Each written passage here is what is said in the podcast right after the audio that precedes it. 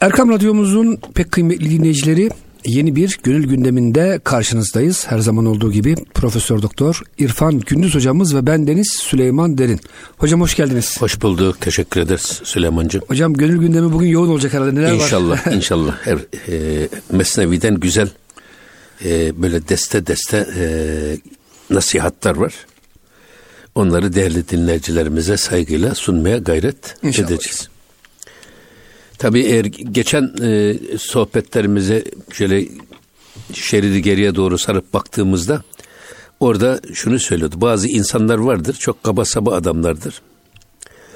Aklı başında olduğu zaman da ne söylediğinin farkında değildir. Ne yaptığının farkında değildir. Karşındaki insanı kırdığının farkında değildir.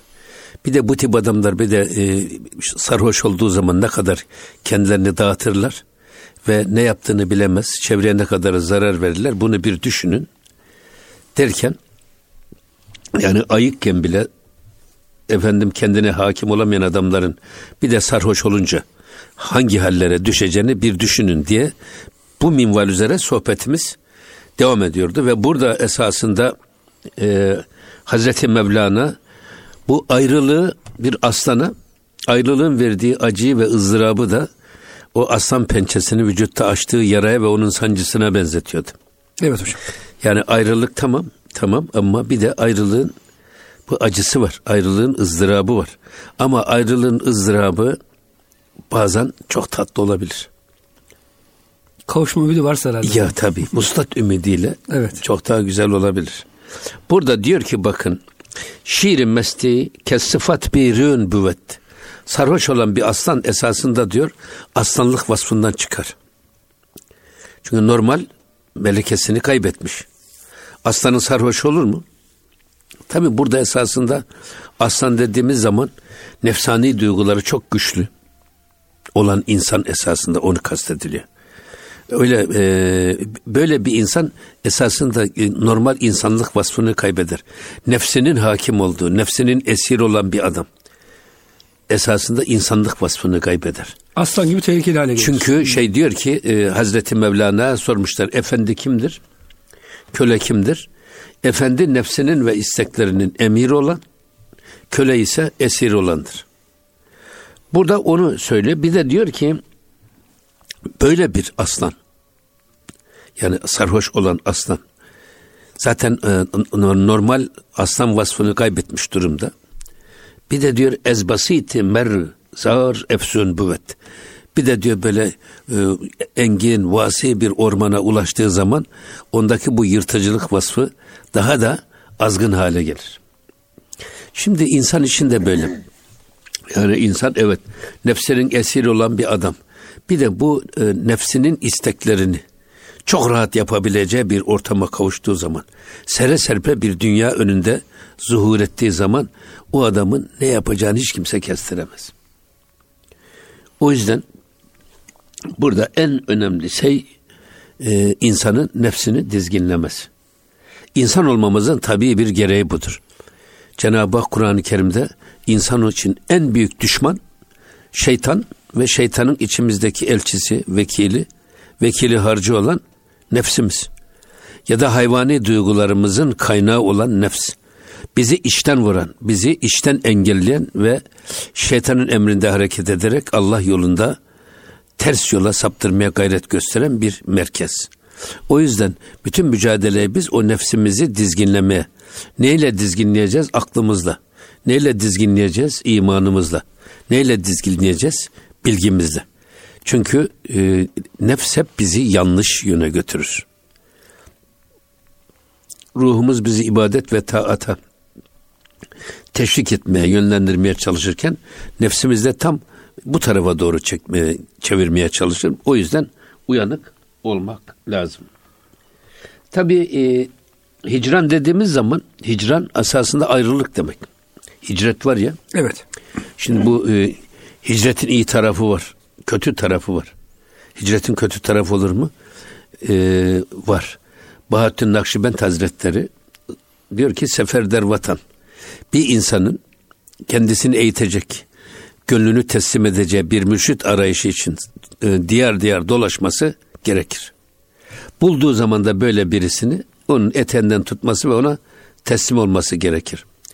Ancak diyor ki bazı insanlar vardır ki kendilerinin tanındığı çevrede toplum baskısından dolayı pek çok kötülüğü yapmaya fırsat bulamaz. Ama bu adamlar gurbete gittiklerinde kabak çiçeği gibi açılıverirler. Nasıl olsa beni kimse tanımıyor. Ve orada her türlü kötülüğü yapma imkanına kavuşur. Bu tip kişilere seferder vatan verilmez diyor Bahâeddin Nakşibend Hazretleri. Yani hicretin iyi tarafı var, kötü tarafı var derken söylemek istediğimiz bu. Anlatabiliyor muyum burada? Hocam o yüzden diyorlar ki sefere giderseniz 3-4 kişi böyle kalabalık gidin. İçinde imam seçin bir tane. Müttaki bir arkadaşı. Çünkü tek başına gittiğinizde bu tehlike var ama sağlam örgülü bir grup olarak işte yani gidilirse daha rahat diyorlar. Amenna yani burada bizim burada söylenmeye çalıştığımız mesele burada hicret çok önemli bir iş esasında. Peygamber Efendimiz niye gelmiş de devleti, İslam devletini hicrette kurmuş, hicretten sonra Medine'de kurmuş da Mekke'de kurmamış. Çünkü siz ashab-ı kiramı amcasına, dayısına, kuzenlerine karşı savaştırmak kolay bir şey mi Mekke'de olsa? Hem zor hem de hocam... Çok zor. Belki. Ama o yüzden Medine'ye gidiyorlar. Medine'deki gelen taze kuvvet de Mekke fethediliyor. Aynen bunun gibi insan Ahmed Yesevi Hazretleri de diyor ki aman gurbete gidin. Gurbete gidin. Gurbete giden insanlar hem Allah'a daha çok yakın olur hem de zengin olur diyor. Niye gurbete giden adam Allah'a daha çok yakın olur? Yani hicret ve gurbet ilişkisi için söylüyorum bunu. Adam gurbete gitti mi bir kendi var. Bir de kazancı var. Başka bir yapacak bir işi de yok. Ama yalnız bir yardımsız bir şekilde sığınacağı bir dal lazım. Tutunacağı bir dal lazım. O zaman Allah'a yöneliyor ve gurbete giden adamın dindarlığı gelişiyor. Allah'a sığınma duygusu. Ama kendi memleketinde olsa ne olacak? Ya biz çok güçlü bir sülaleyiz. Şöyle aşiretimiz var. Böyle kalabalığız. Bize hiç kimse yan bakamaz diye. Bunun getirdiği aldatıcı bir gurur insanı Allah'a yönelmeye ve teslimiyete engel olur. Onun için söylüyorum. Neticede demek istediğimiz bizim yani hicret önemli bir iş. Çünkü Peygamber Efendimiz buyuruyor ki sizden önceki peygamberler döneminde bir adam vardı 99 kişi öldürmüş. Tevbe kapısını arıyordu diyor. Dolaştı nihayet bir papazı gösterdiler Hristiyan din adamı. Ona gitti dedi ki ya ben 99 kişi öldürdüm. Tevbe etsem tevbem kabul olur mu? Olmaz dedi. Onu da öldürdü. Etti 100. Dedi, bir adam da öldürdü. Sonra dolaşıyor. Nihayet Hanif dinine mensup bir alime yolu düşüyor. Ona diyor ki ben 100 kişi öldürdüm. Tevbe etsem kabul olur mu? Hanif dinine mensup alimin verdiği cevap. Tevbe etmek kuldan, kabul edip etmemek Allah'tan. Hiç kimse senin ettiğin tövbenin kabul edilip edilmediğini söyleme yetkisine sahip değil.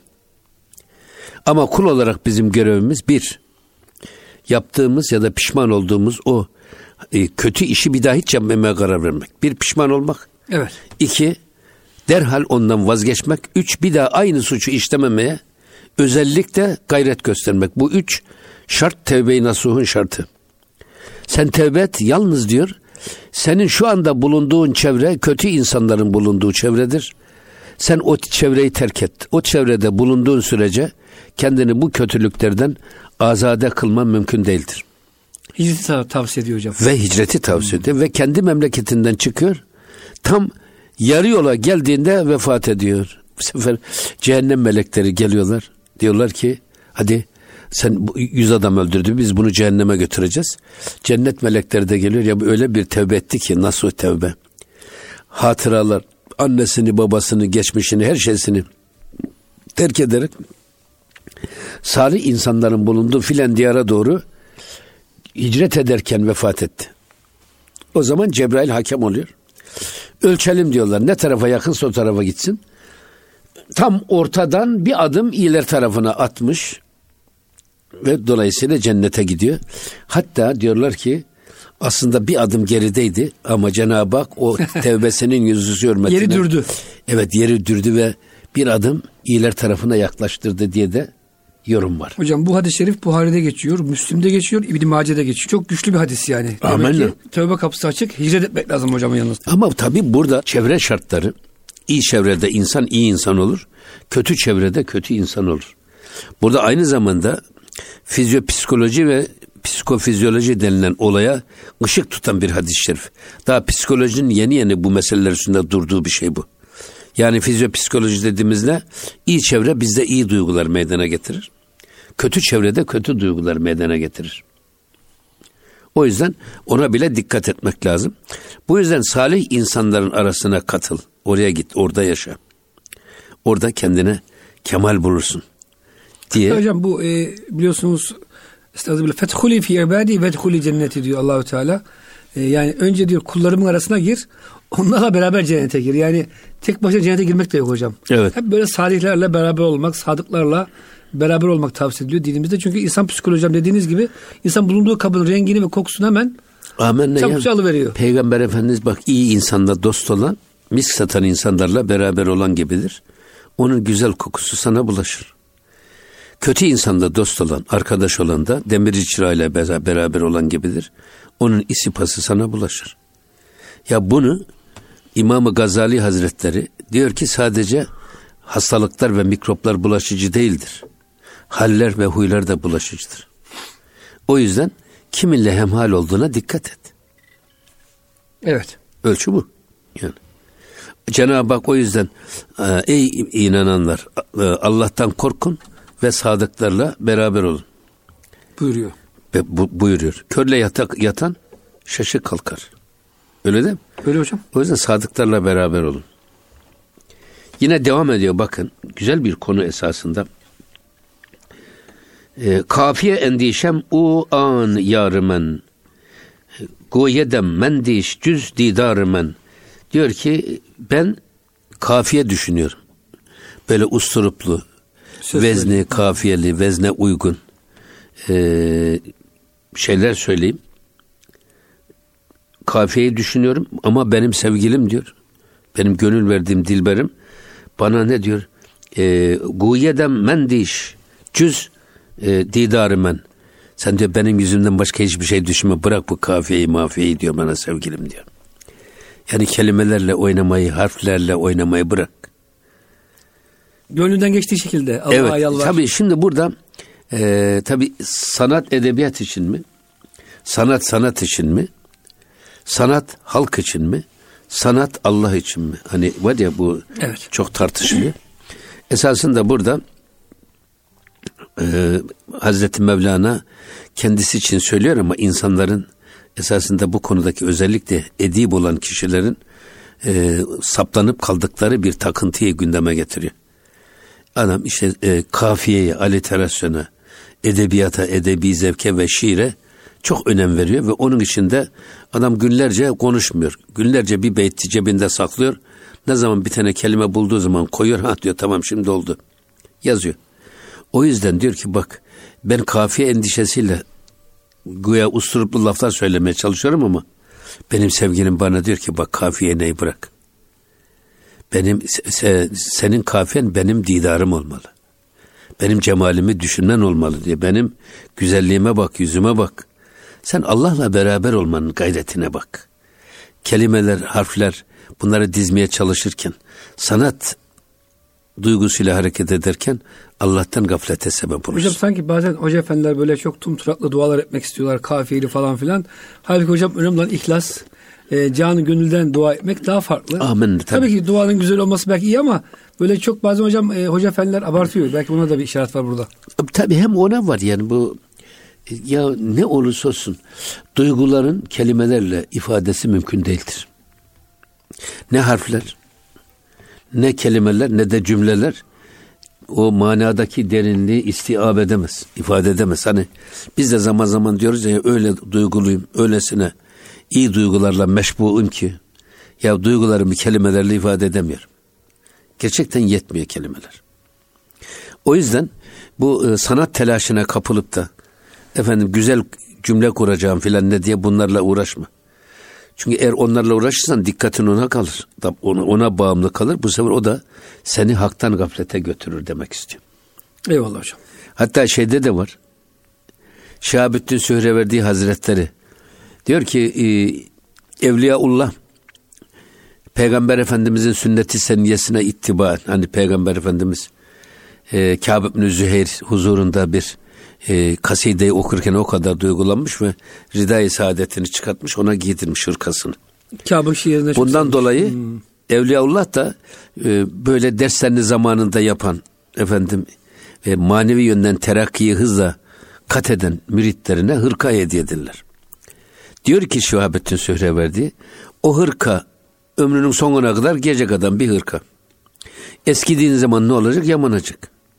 En sonunda ne olacak? Öldüğünüz zaman tabutunuzun üstüne örteceksiniz. Fakat eskidiği zaman diyor, bunun yamasının nasıl olacağı konusunda Evliyaullah ihtilaf etmiş. Bazıları diyor ki öylesine titiz, öylesine dikkatli yamayacaksınız ki aslından ayırt edilemeyecek kadar düzgün olacak. Aksi dikiş Allah'tan gaflet alametidir diyor. Bazıları da diyor ki ya insan dikişin düzgün olmasına dikkatini verirken bütün gücünü dikiş düzgün olsun diye sarf ederken bu sefer bu titizlik Allah'tan gaflete sebep olabilir. Ya bırakın diyor, iğnenin girdiği yerden çıksın. Hiç önemli. Hocam innemel amelü binniyet. Hiç ya, çok önemli bir şey yani. Ameller niyetlere göredir. Amenna. Bazen hocam zıt gözüken iki amel niyeti güzel olduğu için Allah katında makbul de olabilir. Amenna, zaten burada da o şey var zaten. Evet. Şimdi bakın.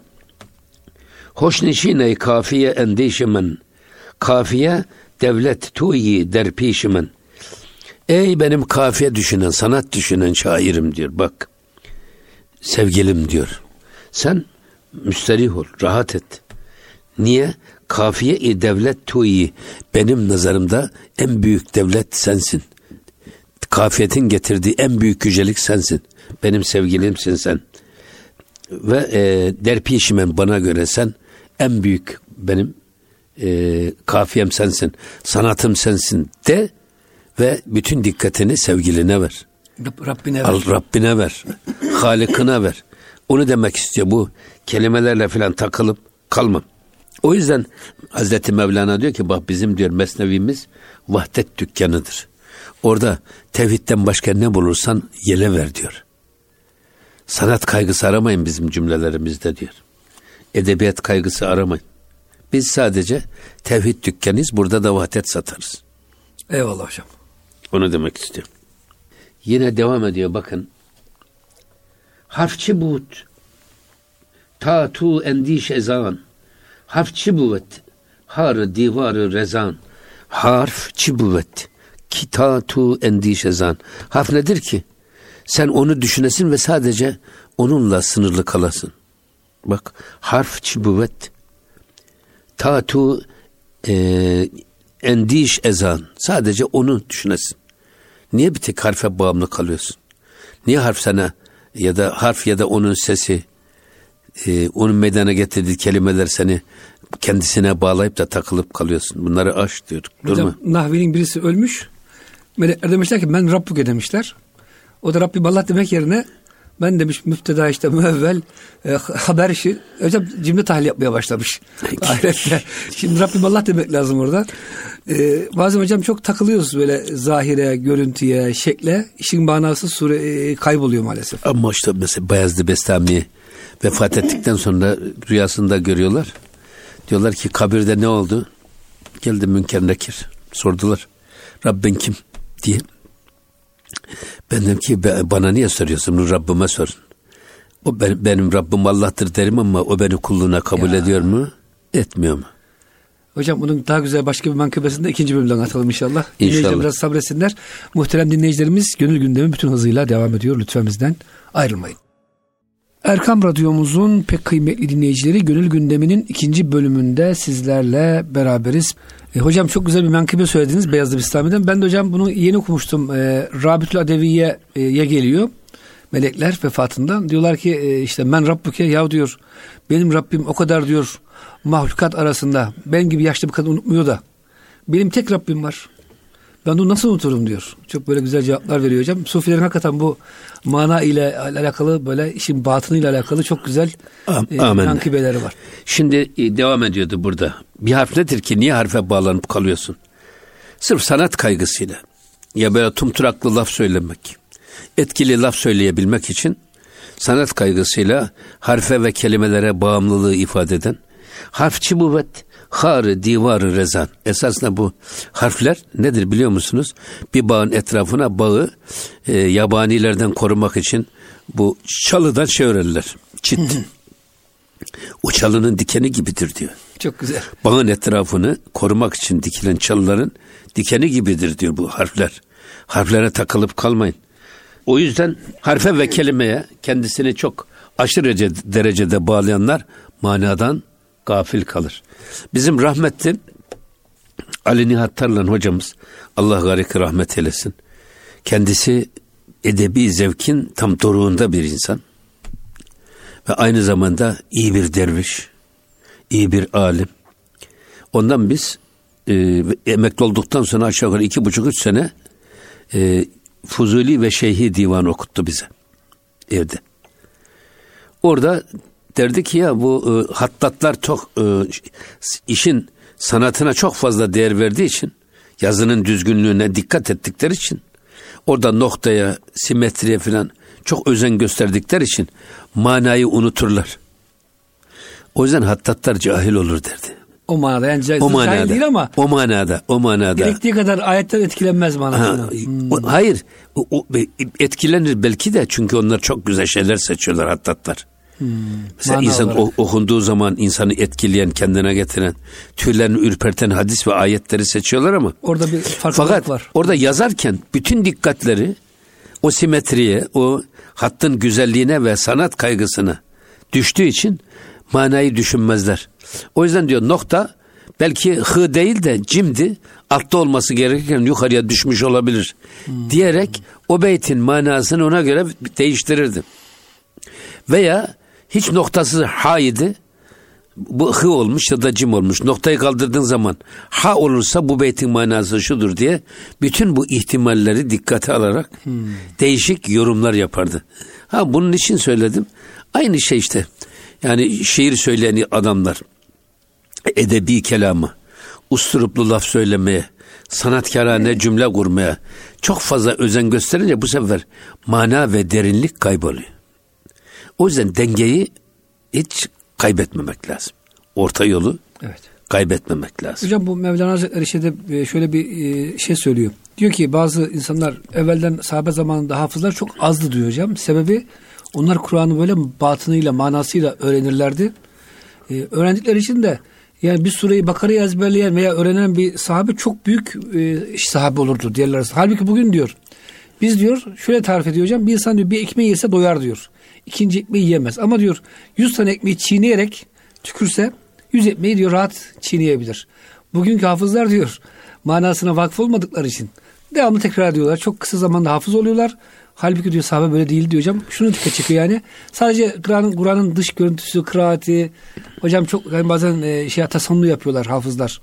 Bunu yapmak yerine manasını esas hissettirmek. Kıraatin de çok değişik şeyleri var. Tedebbürî kıraat var. Teemmülî kıraat var. Hadır tariki var. Evet.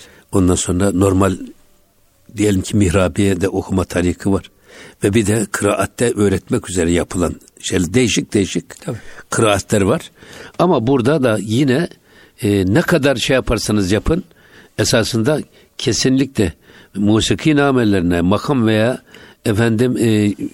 telaşına kapılarak Kur'an-ı Kerim'i eğip büyümeyin. Orada asıl olan tilavet ve kıraat esaslarıdır. Makam mağlup olacak hocam. Bazen tabii makamı galip ediyorlar. Evet. O zaman yanlış oluyor. Olmuyor. Yine başka bir şey daha var. Bakın ne diyor? Harf-ı savtu goftra berhemzenem.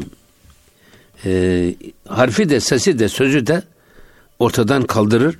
Seninle diyor bak ta ki bi'in herse batu demzenem.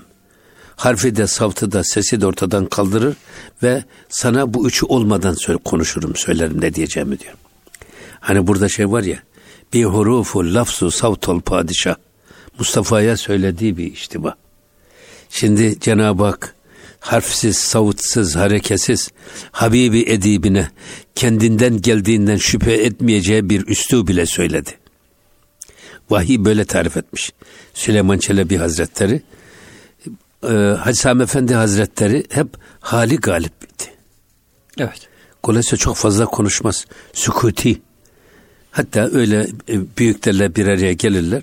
Belki saatlerce hiç sükuti karşılıklı otururlar ve birbirlerine sadece niyaz ederlermiş.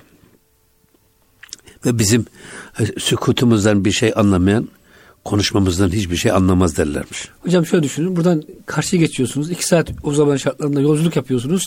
Selamünaleyküm, aleykümselam. 40 dakika oturuyorsunuz hocam. Hiçbir şey söylemeden, hal hatır sormadan zahiren. Geri dönüyorsunuz. Şimdi müritler hocam bunu anlamıyor tabii. Ya bu ne biçimmiş? İnsan 2 kelam etmez mi diye düşünüyorlar ama kalpten kalbe hocam öyle bir akış var ki demek ki. Amenna. Evet. Dile gerek kalmıyor. Evet. Burada da yani gelin diyor bak sevgiliyle konuşurken harfi, savte, sesi aradan kaldırın. Duygularınız, düşünceleriniz, niyetleriniz konuşsun demek istiyor. İçimizdeki o coş, o heyecan, o sevinç var ya, yani Cenab-ı Hakk'a hissetmenin verdiği huzur duygusu. Onunla konuşalım, bırakın diye bu kelimeleri, harfleri. Onlara takılıp kalmayın, sesi çıkarın aradan. Yine devam ediyor bakın. Andemi kez Ademeş kerdem nihan, batu goyem eytu esrar cihan. O dem ki diyor ben gizlediğim her türlü sırrı, nihan, kerdem nihan, gizlediğim esrar-ı cihanı sana söyleyeceğim. Kimseye söylemediğim esrar-ı cihanı, cihanda gördüğüm sırları sadece sana söyleyeceğim. Şimdi sırlar söylenirken böyle aşikare bağırarak mı söylenir? Kinayeli mi söylenir? Yani öyle bağırarak söylenir mi? Söylenmez. Yani pek çok şey söylenmez. Ya sadece dostun duyacağı şekilde, anlayacağı dilden. Esas belki de işin tadı da buradadır. Aleme ilan ettiğiniz zaman o zaman hem gizlilik kalkıyor hem de dağılınca kıymeti azalıyor. Şimdi çok sık gelene kül döşerler, seyrek gelene gül döşerler. Yani bütün alem bildiği zaman o zaman zaten bu işin yani gizlilik ortadan kalktı mı kıymeti de kayboluyor. Hani her gece kadir olsaydı kadrin kadri olmazdı şaha. Her hacer cevher olsaydı cevher etmezdi baha. Her gece kadir olsaydı o zaman kadir gecesine alışkanlık kazanırdık. Kadirin hiçbir kıymeti kalmazdı. Her taşta mücevher olsaydı, herkesin evinde, evinin önünde dağlar kadar, kayalar kadar mücevher olsaydı kim mücevherin yüzüne bakardı? Mücevherin kıymeti nereden geliyor? Az olmasından geliyor. Nereden geliyor? Gizli olmasından geliyor. Hocam Belkıs biliyorsunuz altın kafilesi gönderiyor develerle. Deve yükü altın gönderiyor Hazreti Süleyman'a. Geliyorlar ki uzunca bir yol hocam altından yapılmış. Utanıyorlar yani altın hediye etmeye. Vazgeçiyorlar yani. Evet. Şimdi yine devam ediyor bakın. An demira ki ne goftem ba halil ve an gamira ki ne danet Cebrail. Diyor ki ben o şeyi size söyleyeceğim ki bunu Halil'e bile söylemediğim şeyi İbrahim Halilullah Hazretlerine peygambere. İbrahim peygambere söylemediğimi size söyleyeyim. Allah'ın söylemediğini size ben anlatacağım diyor. Yine Cebrail'in bilmediği bir sırrı ben size söyleyeceğim diyor. Mevlana bunu söylüyor. O seviye ulaşmış ki artık hocam Allah'ın izniyle. Yani Halil'e söylemediği sırrı, söylemediğim sırrı, Cebrail'in bilmediği bir gamı ben size açıklayacağım. Yine devam ediyor bakın. Andemi kezvey mesih Adem nezet. Yine öyle bir şey söyleyeceğim ki ben Hazreti İsa'nın bahsetmediği bir sırrı size anlatacağım. Hazreti İsa'nın. Hakzi gayret niyiz bimahemnest. Bimahemnezet. İnsanın diyor bak İsa'nın bahsetmediği yine gayreti ilahiye Cenab-ı Hak gayurdur. Bazı insanlara verir, bazılarına vermez. Hatta sevdiklerine verir. En sevdiklerine daha çok bela verir. Öyle mi? Evet. O yüzden Cenab-ı Hak pek çok sırrı da bizsiz ifşa etmedi. Şimdi şu 3 beyti yorumlarken çok dikkat etmek lazım. Burada ya işte Hazreti Mevlana kendisini İbrahim peygamberden üstün mü görüyor?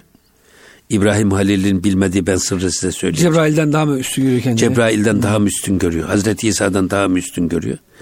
Bir defa şunu bilmek lazım. 1, velayetin nihayeti nübüvvetin başlangıcına bile eremez. Kesinlikle. Peygamberler her zaman üstündür hocam. Her zaman üstündür. Böyle kıyas kabul etmez. Evet. İki, peki niye böyle söyledi Hazreti Mevlana? Buna bazı benzetmeler yaparak bu Tahirül Mevlevi Hazretleri de diyor ki şimdi bugün Cumhurbaşkanımızın bakanları var. Öyle mi? Evet. Ama bir de özel kalemde çalışanlar var. Özel kalemde çalışanlar çok rahat, çaycısı bile çok rahat girer çıkar makamına. Bakanlar bile randevusuz giremez. Sır da bilir. Tabii. Ve bunlar özel kalem müdürü ya da müdür yardımcıları. Pek çok bakanın bilmediği sırrı bilir. Sırrı bilebilir. Ama üstün müdüründen değildir. Ama üstün değildir. Aynen. Yani bir defa bunu bu şekilde değerlendirmek lazım diye. Tahirül Mevlevi Hazretleri. Yani Mevlana'nın kendisini Hazreti İbrahim'in ya da Cebrail'in ya da Hazreti İsa'nın üstüne çıkartmak gibi bir telaşı yok. Bir de tabii Peygamber Efendimiz Sultanül Enbiya. Bütün peygamberin sultanı ne demek o? Bütün peygamberlerin başındaki saltanat tahtında oturan o. Peki Peygamber Efendimiz'e ümmeti nedir? Ümmeti de diğer peygamberlerin ve ümmetinin bilmediklerini bilebilme imkanlarının olmasıdır. Bir de bunu bu şekilde değerlendirmek yani hocam, lazım. Diğer peygamberler bile Peygamber Efendimiz'e ümmet olmayı istemişler. Amenna. O kadar büyük ümmet ki. Bir şey var zaten. Ki...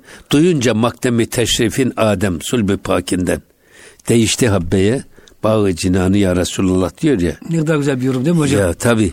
Yani Hazreti Adem Aleyhisselam kendi sulbünden senin geleceğini duyunca bir an evvel senin gelsin gelişini diye görmek için bir buğday tanesine cennet bahçelerini sattı gitti. İş, halbuki akıl kâr iş değil. Elinin kenarıyla itiverdi diye söylüyorlar. Ama bunu bir de şunu söylüyor tabii. Bakın Şeyh Muhammed Şirini Mağribi diye bir zat var. O diyor ki ilahi senin zuhurun benimledir. Ki sana mazharım ben. Sen bende tezahür edensin. Benim vücudum da sendendir ki vücudu hakiki sensin. Benim vücudum zilli, gölge bir varlık. O halde ben olmasaydım sen zuhur etmezdin. Sen olmasaydın ben vücuda gelmezdim. Şimdi burada bu gayreti hak diyor ya hani. Evet. Bu zuhur, tecelli. Cenab-ı Hak her insanda, her şeyde tecelli halinde. Yeter ki onu görebilesin. Bu tecelli bazen zahir, bazen istitar halinde. Yani apaçık da görebilirsiniz. Çok gizli. Cenab-ı Hakk'ın gizlendiği tecellilerinde. Eğer gören gözünüz varsa, duyan kalbiniz varsa ya da kulağınız varsa, hisseden yüreğiniz varsa bunları görebilirsiniz. Onu özellikle vurguluyor. Yine devam ediyor bakın. Ma'çi başet der lugat ispatü nefi. Ma kelimesi lügatta hem ispat hem müspet hem menfi manaya gelir. Mesela ma o şey ki o var manasına kullanılır ma. Ellezi ra'eytuhu ma ra'eytuhu. Evet. Gördüğüm şey. Bir ma ra'eytuhu gördüğüm şey.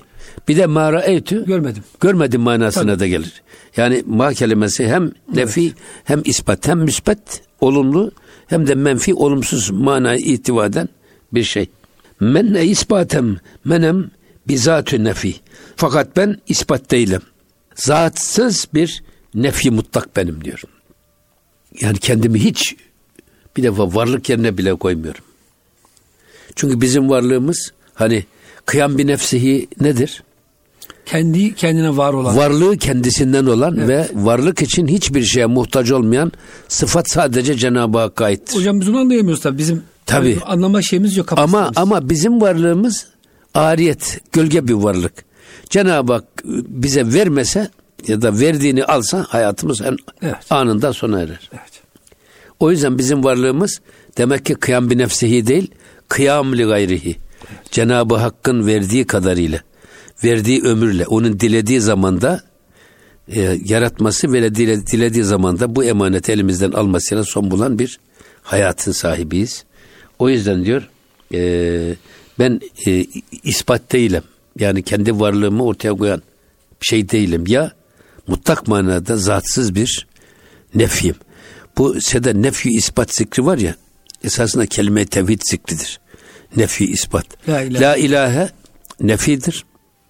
Bütün ilahları aradan kaldırıyor. Nefsin dahil. Her şey illallah.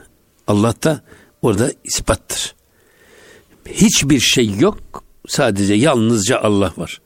Allah işte kıyam bi nefsihidir. Varlığı kendinden olan, vacibül vücud olan, başka hiçbir şeye dayanmayan, ihtiyaç duymayan bir varlık. Ama bizim varlığımız onun dilemesiyle olduğu için ariyet bir varlıktır, gölge bir varlıktır. O yüzden zatsızca ben menfiyim. Kendi kendimi zaten yok etmişim. Ölmeden evvel ölüm sırrına ermek denilen bu. İnsanın kendi varlığından kurtulması anlamında bu. Kendi varlığınızdan kurtulacaksınız ama her zerrenizde Cenab-ı Hakk'ın emirlerini göreceksiniz, tecellilerini göstereceksiniz. Yalnızca onu düşünen, ona yönelen, onu seven bir yüreğe sahip olacaksınız demektir. Zor bir makam ama hocam herhalde gayret edilirse mümkün. Amenna. Yine devam ediyor. Men kesider na kesider ya aftem. Ben gerçek adamlılığı aslında kimse olmamakta buldum. Yoklukta buldum. Kendi varlığımın yokluğunda buldum. Kendi varlığımdan kurtulmakta buldum. Ben gerçek varlığı kendi maddi varlığımdan sıyrılmakta buldum. Bunu hocam mevhum varlık da diyor başka yerlerde. Tabii canım, yani vehmettiğim varlık. Zannettiğim o nefis manasına. İşte kendi bu şu evet. Bizim varlığımızı, gölge varlığımızı biz gerçek varlık zannediyoruz. Sıkıntı orada. Ve bütün her şeyimizi, varımızı, yoğumuzu bu gölge varlığa hizmet etmek için çırpınıyoruz ya. Bedenimizin ihtiyaçları, karnımızı doyurmak için gösterdiğimiz gayretin %kaçını biz gönlümüzü ve ruhumuzu doyurmaya yönlendiriyoruz. Çok aslında. Aklımıza bile gelmiyor ruh hiç. Öyle bir işgal ediyor ki bu gölge varlık.